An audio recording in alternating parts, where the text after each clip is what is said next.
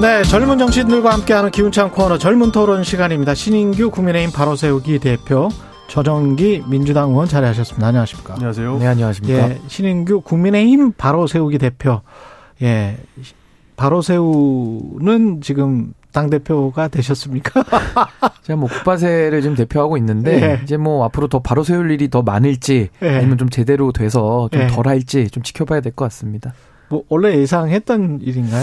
글쎄요, 저는 사실 전당대회라는 것이 네. 좀 국민들과 당원들의 축제가 돼야 되는데 이 전당대회 전반적인 과정 자체가 뭐 첫 단추부터 좀 잘못 껴서 그런지 좀 너무나도 좀 국민들 눈살 찌푸리는 게 너무 많았습니다. 음. 뭐 그럼에도 불구하고 예상대로 이제 김기현 후보가 당선은 됐는데 그래도 최소한 결선은 갈 줄 알았거든요. 근데 결선도 없이 저렇게 되다 보니까 네. 조금은 좀 허탈했다. 저는 이렇게 생각합니다.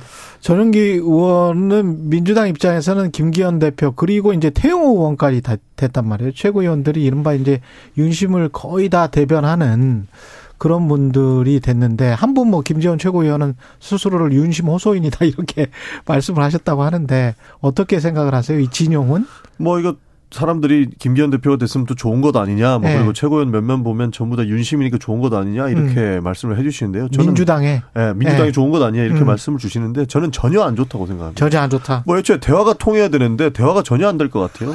뭐 정부에서 지금 뭐 안 그래도 엄청난 패착들을 저지르고 있는데 그런 네. 패착들을 감싸기만 바쁠 것이고 음. 심지어는 김기현 대표가 처음에 전대 나왔을 때 이미 끝난 전대다라는 평가도 있지 않았습니까? 음. 그게 대통령을 비호하는 세력으로만 국민의힘이 비춰질 수 있다라는 것 때문이었는데 음. 실제로 뭐 전부 친윤이 되다 보니까 이제는 뭐 진짜 대화 없이 국민의힘은 어 저- 정부가 하고자 하는 것만 따라가는 그런 단체가 되지 않을까 하는 그런 생각에 이 대화가 부족한 부분에 대해 서는 이거는 민주당한테는 안 좋은 거다 아, 이렇게 생각합니다. 방금 전에 김병민 최고위원은 그래도 윤석열 정부의 실정에 쓴소리를 하는 지도부가 될 것이다. 이렇게 지금 이야기를 뭐 했는데. 어제 쓴소리 못한 사람이 뭐 오늘 하겠습니까? 그리고 오늘 못한 사람이 내일 할까요? 그러니까 뭐 예. 저는 뭐 굉장히 이건 좀 회의적이고 네.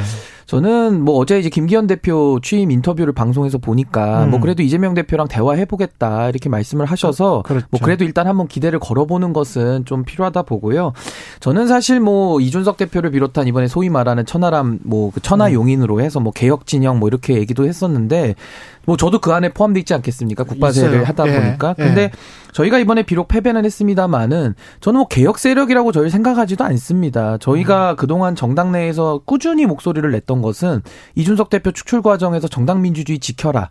그리고 그 이후에 시작된 전당대회에서도 정, 정당 민주주의를 지켜야지 당이 사당화되면 안 된다. 이 주장을 일관되게 했거든요. 그렇다면은 이 주장을 한 저희 같은 진영에서는 친상식, 친국민, 그리고 친헌법을 말했던 것이고, 이번에 주류가 된 그 일색, 윤심 호소 후보들 있지 않습니까? 이분들은 일관되게 반상식적인 얘기들을 쭉 해오신 분들이에요. 음. 그래서 저는 이번에 뭐 유감스럽게도 뭐 이런 식으로 한 개파 내지는 한 일색의 후보들이 전원이 당선됐기 때문에 과연 이것이 당에 장기적으로 도움이 될지 여부는 전 좀 매우 회의, 회의적으로 바라보고 있습니다. 옆에서 보시기에는 천하용인, 이른바 천하용인, 그리고 이준석 전 대표가 힘을 못 쓴 거 아니에요, 결국은? 결국 못 쓴 걸로 예. 보이는 거죠. 네. 이- 이유가 뭐라고 보세요? 아, 결국에는 그 이준석 대표에 대한 비토가 어느 정도 작용하지 아, 않았을까 비토가 싶습니다. 그러니까 있었다. 뭐 지난번에 바람이 불 때는 뭐 음. 국민 여론조사가 어느 정도 들어가 있었는데 이번에는 어, 100% 당원 경선을 하지 않았습니까? 음. 뭐 그런 측면에서는 이준석 대표의 비토 세력이 있었을 것이고 그리고 이준 그 윤석열 대통령의 당무 개입이 엄청났거든요. 사실 그런 부분에서 당원들도 어 이거는 어, 어떻게 해야 되나라는 이 분란이 처음에는 있었을 것인데 이것이 당원 당무 개입이 진짜로 사실처럼 이렇게 거의 확정적으로 변해가면서 당원들도 그래 아직까지 임기 초니까 윤석열 대통령한테 힘을 실어줘야 되는 것 아니냐 뭐 이런 측면에서 어 이렇게 이준석 대표 개가 다 떨어지는 이런 결과를 낳지 않았을까 저는 그렇게 봅니다. 근데 윤석열 대통령이 그 전당대회에서 나라와 당의 위기를 자신의 정치적 기회로 악용해서는 안 된다. 이용해서는 안 된다. 나라까지는 뭐 당연한 건데 당의 위기를 자신의 정치적 기회로 이거는 어떤 이른바 이제 이준석계를 딱 타겟을 한 거 아니에요, 혹시? 뭐 글쎄요, 뭐 그 의도까지는 알수 없지만은 과거에 문자 노출 사건에서도 보면 뭐 음. 이런 쓴소리 내지는 정당 민주주의를 지키자라고 주장하는 세력들에 대해서 생각이 다르다는 이유로 그 이제 내부 총질 이렇게 표현하지 않았습니까? 근데 헌법 체계적으로 해석을 해보면요, 저는 지금까지도 제 생각이 맞다고 생각을 해요. 그리고 음. 국민들도 제 생각에 동의한다고 생각하거든요. 음. 근데 그 부분에 대한 이견 차이가 있는 것 같고 전 이번에 이준석 대표의 영향력에 대해서 저는 좀 냉정하게 평가를 해봐야 된다고 생각은 합니다. 왜냐하면 결과가 그대로 나왔다는 것도 인정해야 됩니다. 뭐 룰 핑계 대시는 분도 있는데 룰이 당신 100%라는 거 바뀐 거 알고 참전했거든요. 그렇기 때문에 그 부분에 대해서는 좀 설득력이 떨어지고 근데 그럼 과거만큼 왜 영향력이 안 나느냐를 본다면은 윤석열 대통령과 이준석 대표의 이 구도가 2021년 8월부터 지속됐어요. 음. 그러니까 그게 지금 거의 2년 가까이, 만 2년 가까이 지금 지속되고 어 있다라는 점 속에서 피로감. 전 당원들이 피로감도 분명히 느꼈다고 보고요. 이번에 룰이 100%기 당신 100%기 때문에 민심의 영향이 제로였습니다. 그렇다 보니까 중도 호소력 내지는 민심의 우세를 갖고 있던 이준석 대표와 이제 천하용인의 그 그룹들이 어떤 당심을 견인하는 장치가 전혀 없었다라는 문제가 또 하나가 있고 당시 이준석 대표가 당 대표 됐을 때 바람 불었던 걸 생각해 보시면은 그때 우리가 야당이었습니다. 그러니까 음. 어떻게 보면 이준석 대표의 전투력 내지는 그런 선명성 이런 것들이 좀 당원들에게 호소가 됐다라면은 지금은 이제 집권 여당이 됐거든요. 그렇다면 안정감, 무게감 이런 것 것들을 당원들이 원할 텐데 여기에 맞춰서 이준석 대표도 태도 변화를 못한 것이죠. 그래서 이 부분에 대해서는 좀 냉정하게 좀 받아들여야 될 건 받아들여야 된다 이렇게 봅니다. 민주당 입장에서는 특히 이제 태용호 의원 같은 경우는 제주도 그 사상 관련된 발언이랄지 어, 어, 우리 지금 현재 한국의 이념적 스펙트럼으로 보면 이제 극우적인 발언이거든요. 이제 근데 그런 색채를 확 드러내는 사람이 이제 사위로 입성을 했고 그 전에도 천하람 후보가 계속 그런 이야기를 했습니다만은 중도 스펙트럼 확장이라는 측면에서 너무 좁게 가져갈 수 있다. 그 우려를 계속 이야기를 했거든요. 민주당 입장에서는 훨씬 더 잘 된 거라고 이야기하는 분들이 그 그런 시각 때문이 아니에요? 그러니까 예. 근데 뭐 잘 됐다라고 말씀하시는 음. 분들은 그러니까 극우적인 색채 때문에 그렇게 음. 말씀하시는데요. 제가 생각했을 때는 아까 말씀드린 것처럼 대화가 안 될 것 같아요. 대화가 안 된다. 그러니까 이제 최영 의원도 본인의 그 생각에 리스크가 음. 어느 정도 있는 분이잖아요. 왜냐하면 본인이 탈북을 하셨던 분이고 그렇기 때문에 이렇게 보수 정당에서 본인이 승기를 잡으려면은 굉장히 극우적인 발언을 많이 하셔야 되는데 음. 이번에 제주 사선 발언할 때 보면 굉장히 실수 크게 하신 거거든요. 그것도 뭐 북한의 드라마 보면 나온다 이런 말도 안 되는 얘기를 하면서까지 극우적인 발언을 했는데 어떻게 보면은 진짜 그 중도층을 잡기 위한 선거 전략을 가지고 간다면 태영호 의원이 극우적인 발언을 하는 것이 민주당이 어떻게 보면 좋을 수도 있는데 결국 당 지도부끼리 대화가 돼야 되는 측면에서 국민만 바라보고 가야 된다. 진짜 어떤 것이 우선돼야 된다라고 얘기했을 때에는 여야 지도부가 대화가 단절되고 서로 공격하기만 바쁘면 이거는 국민적인 걸로 봤을 때는 굉장히 안 좋은 영향을 미칠 수 있거든요. 그런 측면에서는 저는 바람직하지 않다고 봅니다. 그 저도 음. 말씀 조금만 보태면은 사실 지금 당선된 분들 다 연설 돌려보시면요. 이분들이 공약 비슷하게 내건 것이 딱 하나 있습니다. 예. 민주당과 잘 싸운다 이런 거였거든요. 그 싸우겠다는 얘기입니다. 그러니까 앞으로도 저는 뭐 김기현 대표는 뭐 협치 얘기를 했습니다만은 저는 예. 뭐 최고위원들 공약이 그래요. 다 잘 싸운다 이래서 뽑아달라고 했던 것이기 때문에 전 그 부분이 매우 좀 우려스럽고 뭐 극우화 얘기하시는데 분명히 저도 이 점이 우려가 됩니다. 음. 과거에 자유한국당 시절을 상기해 보면 뭐 김순례 의원 이런 분들 막 징계받고 아, 그랬거든요. 그렇죠. 그 결과가 어떻게 됐습니까? 예. 그냥 당이 총선 폭망으로 간 겁니다. 그리고 게다가 지금은 저는 정당에서 가장 나쁜 것이 전 사당화라고 보거든요. 그 민주주의가 없는 거 아닙니까? 음. 그 저는 이런 사당화까지 지금 더 가속화됐기 때문에 저는 이것이 과연 당의 국민들에 대한 평가 입장에서는 저는 결코 이게 좋게 평가받을 일은 아니다. 저는 이렇게 생각을 합니다. 그러니까 뭐 권력들 방금 말씀해 주셨는데 예. 저도 좀만 더 붙이면은 아직 야당 같아요. 그러니까 음. 국회에서도 굉장히 좀 많은 그 우려를 표명했었던 게 있는데 여당의 최고위원과 여당의 당 대표 그러니까 여당의 지도부를 뽑는 거면은 적어도 어뭐 대통령이 혹시나마 실수를 하더라도 이것을 바로잡아서 우리가 국민들을 위한 정책들을 해가겠다 이런 메시지가 나왔어야 되거든요. 근데 뭐 국민의힘 최고위원들은 전부 다 지금 야당하고 싸우겠다 이런 얘기만 하고 있는데 음. 이게 보통 선거 전략이 야당 전술입니다. 음. 저 정부가 잘 못하고 있으니까 우리가 저 정부를 어 강하게 비토 비토하 고 강하게 비판하겠습니다라고 저 정부가 잘 싸워내겠습니다라고 하는 것은 야당의 전술인데 아직까지 야당의 티를 못 뽑고 있는 것 같아요. 그런 예. 측면에서 굉장히 저는 퇴보했다라고 생각합니다. 아, 민주당 이야기를 좀 해볼게요. 신인규 대표 같은 경우는 방금 전에 이제 그 국민의힘의 사당화를 걱정을 했는데 김종민 의원은 방탄국회가 이준 이재명 대표의 사당화 쪽으로 비춰지는 게 좀 우려스럽다. 비춰질 수가 있다. 중도층에는 뭐 이런 이야기를 했거든요. 어떻게 생각하십니까? 그 사당화 쪽으로 그 특히 중도 지지층에는 그리고 방탄국회로 확실히 보여질 수가 있다 이런 우려들. 뭐 그런 우려들은 충분히 있을 수 있겠습니다만은 사실 많은 국민들이 이제는 정치 보복성이 짙다라고 판단을 해주시고 있지 않습니까? 그리고 어떻게든 이재명 대표를 뭐 인신 구속하고 예. 민주당을 괴멸시키려고 하는 부분에 대해서는 우리는 사실 좀 단일대우로 가야 된다라고 저는 생각을 합니다. 왜냐하면 음. 그 다른 의원님들께서 뭐 비명계라고 불리우는 의원님들께서 계속 그런 말씀을 해주시는데 대안이 무엇이다라고 뚜렷하게 말씀을 하시지는 않으세요. 그러니까 조금 전에 저도 라디오를 들었는데 음. 뭐 우리 뭐 이해찬 대표 이야기를 하고 뭐 김종인 전 대표를 이야기하면서 비대위원장을 이야기하면서 네.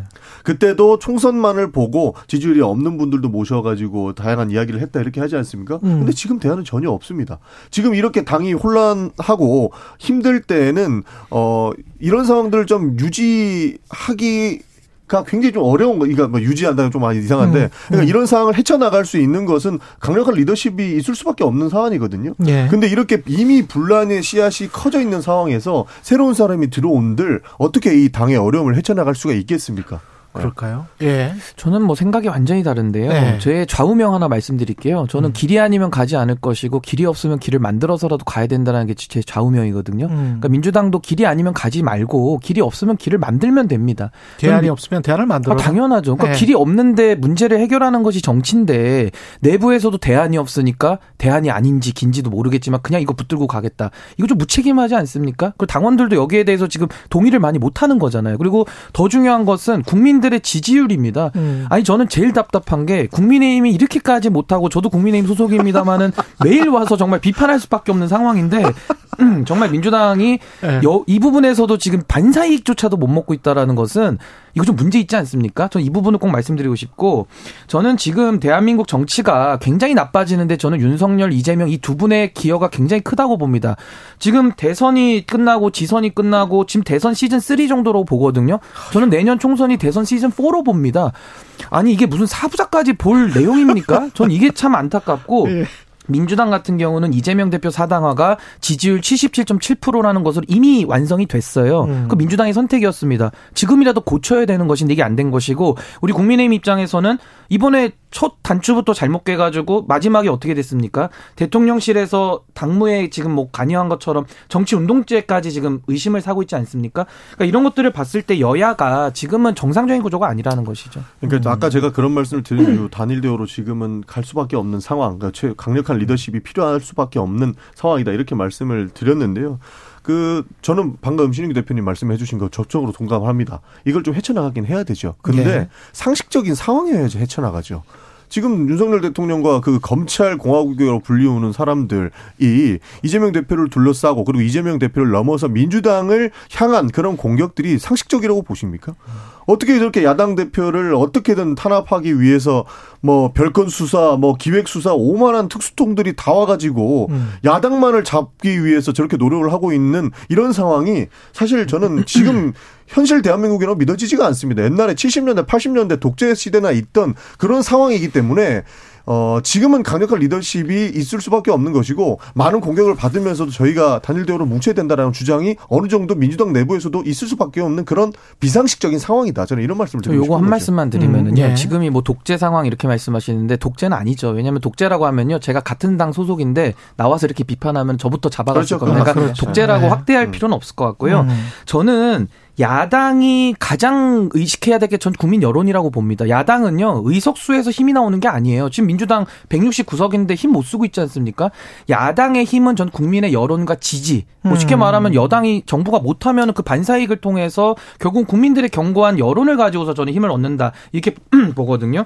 근데 지금은 민주당이 지금 여론에 대해서 좀 오해하고 있는 것이 제가 백보 양보해가지고 윤석열 정부가 그럼 비상식이라고 치겠습니다. 그러면은 비상식에 대해서 비상식으로 대응하면 국민들이 지지해 줄까요? 전 전혀 그렇게 보지 않습니다. 비상식을 지적하면서 상식적인 방법으로 국민들의 여론을 설득하고 본인들이 상식적인 대안 세력이라는 걸 보여줘야 국민들이 지지를 해주지 않겠습니까? 그러니까 뭔가 지금 민주당의 전략은 대안이 없다는 그 절박감은 제가 이해를 하겠는데 뭔가 좀 선호가 꼬여 있다. 이걸 해결하지 않으면은 저는요 앞으로 민주당은 문제가 해결이 잘 안 될 것이다 이렇게 제가 봅니다. 저 오프닝에서도 지적을 했었는데 KBS가 대선 1주년을 맞아서 여론조사를 한 걸 보면 이재명 민주당 대표에 대한 검찰의 수사가 정당하다가 53.9, 정치보복이다가 40.7이었거든요. 그러면 지난 조사에 비해서 정당하다가 더 높게 나오고 점점 굳어지는 것 같은 게 그 다음 질문에 이재명 대표가 대표직에서 물러나야 된다. 53.8 물러날 필요가 없다가 40.7이에요. 거의 비슷해요.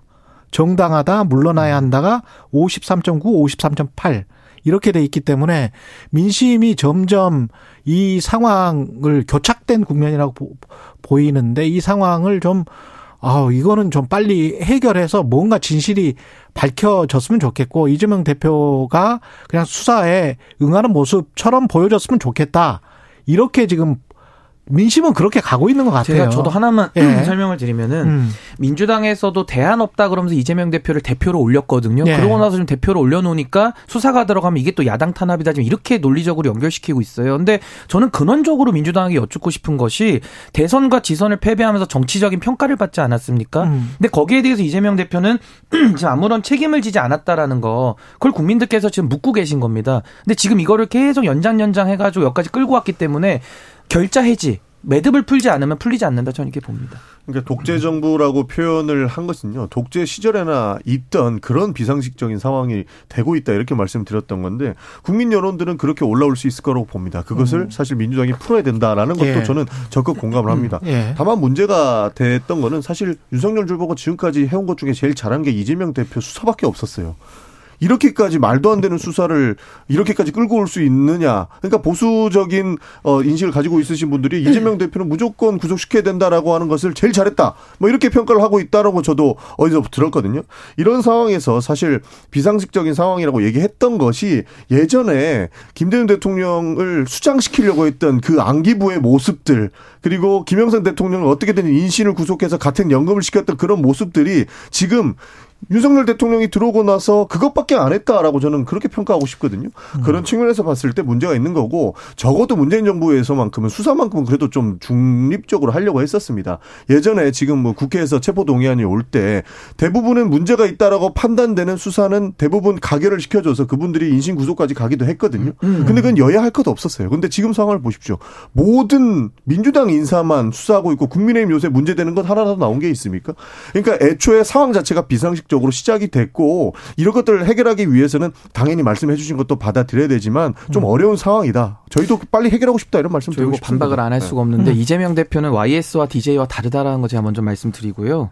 그리고 이게 지금 무리한 수사라고 말씀하시는데 무리한 수사인지 아닌지를 왜 민주당이 판단합니까? 법원이 판단하는 거예요. 근데 법원의 판단조차도 못 받겠다라는 거 아닙니까? 저는 더 기가 막힌 게 영장이 엉성하대요. 근데 엉성한 영장을 가지고서도 법원에 못 가겠다는 겁니다. 무서워서. 음. 그러니까 이런 식으로 도망가는 것이 저는 좀 문제다라고 보고 엉성하다 그러면 논리 모순 아닙니까? 음. 엉성한 영장에 대해서는 판사가 발부 못 합니다. 그러니까 그 부분에 대해서 제가 말씀드리고 문재인 정부 때는 그럼 수사가 중립적이었다 이렇게 말씀하시는데 제 기억은 다릅니다. 박근혜 정부 인사들 보수 인사들 200명을 일시에 다 구속시켜 가지고 무죄도 많이 났거든요. 물론 뭐 당시에 수사했던 분이 윤석열 당시 서울중앙지검장이긴 합니다만은 그리고 당시 특수부도 늘린 건 조국 장관이에요. 그러니까 이런 부분에 대해서 민주당은 본인들이 할 때는 기계적으로라도 최소한 중립을 지켰다라는 말은 성 립이 안 되는데 저는 설사 문재인 정부가 그렇게 잘못했다 하더라도 전 윤석열 정부는 그거 답습하면 안 된다고 봅니다. 근데 음. 이제 이재명 대표에 대한 건은 자꾸 YS DJ 대통령을 얘기해가지고 뭐 인신을 그때 당시에 뭐 예를 들면 고문을 하고 여러 가지 그런 독재 정권이 나쁜 짓 많이 하지 않았습니까? 지금 이 대장동 사안은요 인권 탄압 수사가 아니에요. 방어권을 받으면서 변호인을 선임할 수 있고 본인도 법률가 아닙니까? 그러면서 수사를 받으라는 얘기인데 본인 측근들까지 다 구속된 상황 속에서 나만 못 받겠다. 이건 정치 탄압이고 본인은 민주투사다. 이렇게 얘기하니까 국민들이 이해가 안 되는 겁니다. 음. 수사를 다 받아왔던 게 문제인 거죠. 예, 잠깐만요. 네. 저 국민의힘 같은 경우는 대통령이기 때문에 대통령이 사실상 지금 뭐 총재 같은 역할을 하는 것 같다. 당무 개입이 굉장히 크다라는 여론조사도 지금 KBS 같은 여론조사에 있기 때문에 그래서 그립감이 있어요. 그래서 장악을 하고 있습니다. 그래서 어떻게든 하여간 당은 그렇게 될 것 같은데, 어, 민주당 같은 경우는 지금 장악도 안 되어 있는 것 같고, 당 내에서 또, 어, 강성 지지층은 또 수박 색출 작업 같은 거를 하는데, 그게 또 민심에 미치는 영향이 그렇게 좋은 것 같지도 않단 말이죠. 그러면 당 의원들은 당 안에서 이재명 대표 말고는 별로 지지받는 사람이 없는 것 같고 이재명 대표는 민심에서 점점 좀 떨어져 나가는 것 같고 이렇게 되면 이게 원심력이 굉장히 강하게 작용하는 지금 상황이 아닌가. 그래서 민주당이 더 위기의 상황이 아닌가 그런 생각이 들거든요. 저도 또 동의합니다. 예. 왜냐하면 그 저희가 좀 어려운 상황이긴 하죠. 그래도 음. 윤석열 대통령과 국민의힘 같은 경우에는 그래도 정부를 구성하고 있는 그렇죠. 그 진짜 힘 네. 있는 권력이 있는 것이고 여기는 실제로 어, 힘이 있는 권력은 아니었던 거죠. 그냥 당 지도부라고는 하지만 저렇게 윤석열 정부로부터 많은 공격을 받고 있고 실제 모든 언론은 1년 넘게 지금 이재명 대표가 잘못됐다라고만 이야기를 하고 있으니까 음. 더 힘이 빠질 수밖에 없는 상황이기도 하고 그리고 강성 지지층이라 불려오는 분들이 어 누가 가결표를 던졌느냐 이런 걸 색출하고 있는 과정들이 사실 어 좋은 상황이라고 볼 수는 없다. 저도 저도 그렇게 평가합니다. 일반 네. 중도층이 봤을 때는 좀 눈꼴이 시렵죠. 네, 그 상황이 안심하셔도 되는 게 네. 국민의힘이 지금 새로 선출된 지도부 있지 않습니까? 네. 그렇게 잘하는 지도부가 아닐 거기 때문에 저는 민주당이 지금이라도 국민 상식적으로 더 나아가면서 네. 예를 들면 이재명 대표가 그만두고 나서 비대위원장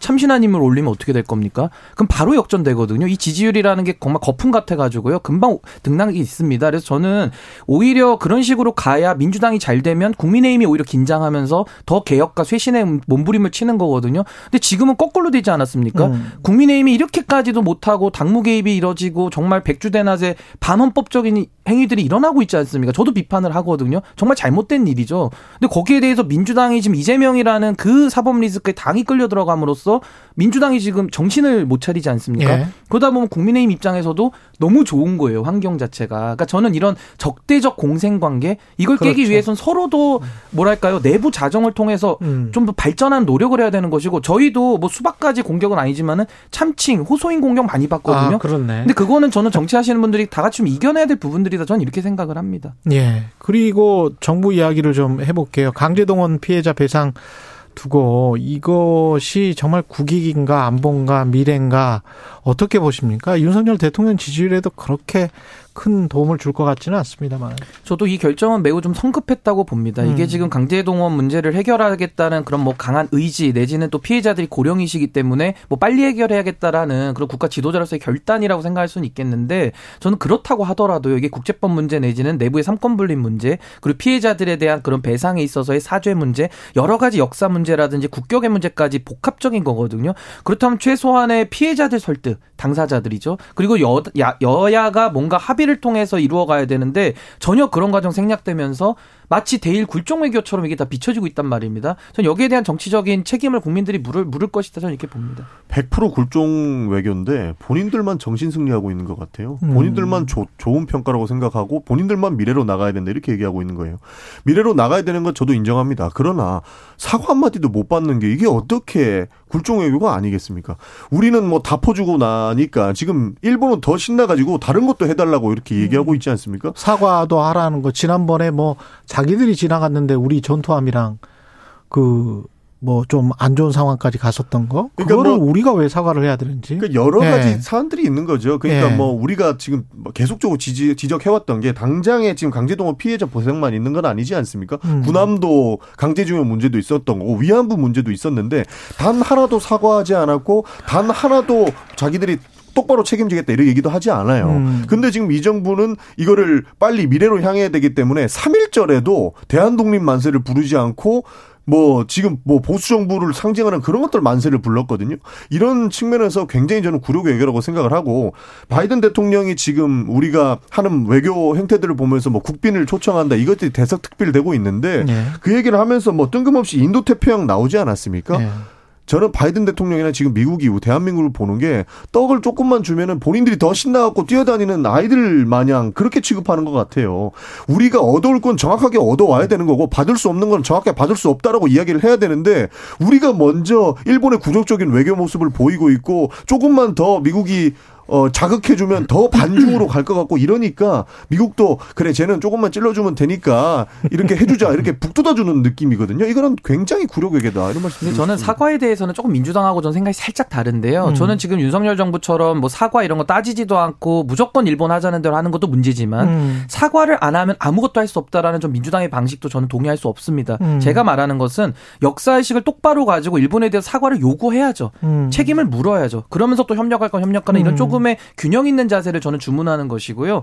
뭐 실리 그 균형이라는 측면에서 한미일 동맹만 지금 계속 외치고 있는데 그게 좀 어긋났다는 거죠. 그게 지금 중국이 오늘 황구시보에도 지금 경고를 하고 또 나왔거든요. 지금 취임 때도 그 이야기를 계속했는데 쿼드 실무그룹 들어가는 거 지금 중국 고위 관계자가 이야기를 하니까 중국 황구시보가 보고 있다가 아딱 똑같은 이야기를 했어요. 전용기 의원이랑 미국의 폰 PAWN 그러니까 장기판의 체스의 절로 누가 행동하는지 볼 것이다.